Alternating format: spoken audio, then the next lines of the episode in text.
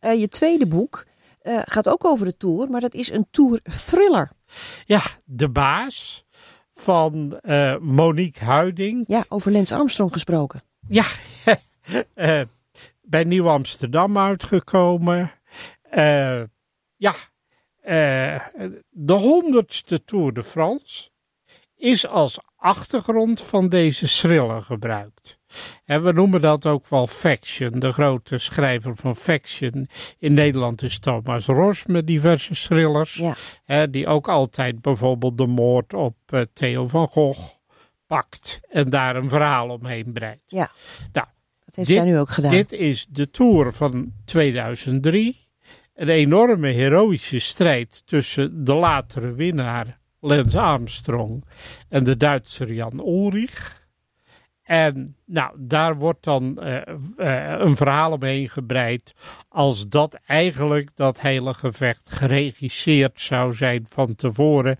Lens had al twee keer de Tour gewonnen, maar met een enorme voorsprong. De Fransen hadden eigenlijk geen zin meer om te kijken, ook omdat het uh, geen enkele Fransman ergens voorin zat. En toen kwamen er mensen die zeiden, nou dan moeten we gewoon die tour spannend gaan maken.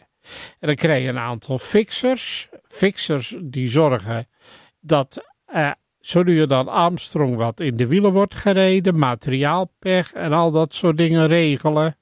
Uh, datzelfde geldt met Ulrich, maar juist die Ulrich een stukje vooruit moest helpen. Alleen, de uitslag stond wel vast, Armstrong moest wel winnen, maar met een kleine voorsprong. Nou, hoe die mensen met elkaar aan het vechten zijn, eh, hoe allerlei mysterieuze mensen zich daar tegenaan bemoeien. Ook de doping, waarvan we nu weten. Ja, de diverse zeer uh, sinistere toerartsen. Dat staat er allemaal in. En daar is een smeuïge thriller van gemaakt. Is het ook een boek voor niet-liefhebbers van de tour? Ja, eh, als je geen liefhebber van de Tour bent, ben je waarschijnlijk ook niet echt een wielrenliefhebber. Nou, er komen zoveel thrillers uit, sla hem dan maar over. Maar als je een beetje van, van wielrennen, van de Tour houdt, vind ik hem zeer de moeite waard.